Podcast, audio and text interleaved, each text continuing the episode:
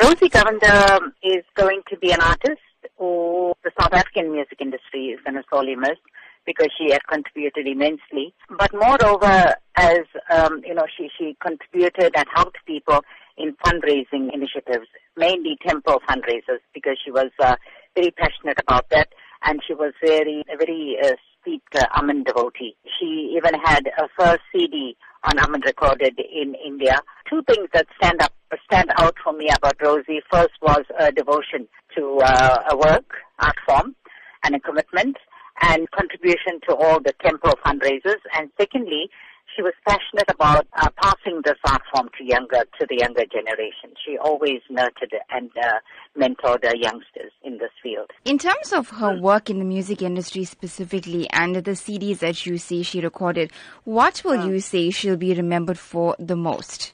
She was a self-taught musician. She didn't know any theory about music, but yet most of her uh, original work, she uh, wrote her own lyrics and uh, composed her own music.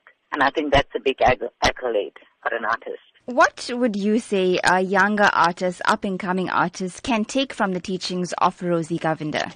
Humility, passion, and commitment to the art form. To see it as a divine art form. She, she also came from the magazine Barracks, and that was the area, area that abounded with the arts and culture, and she was a product of that uh, community. We also grew up in the same neighborhood in Chatsworth, and she had started off at the age of 12 singing. She sang for groups like the, she sang with the Lakshmi Stars.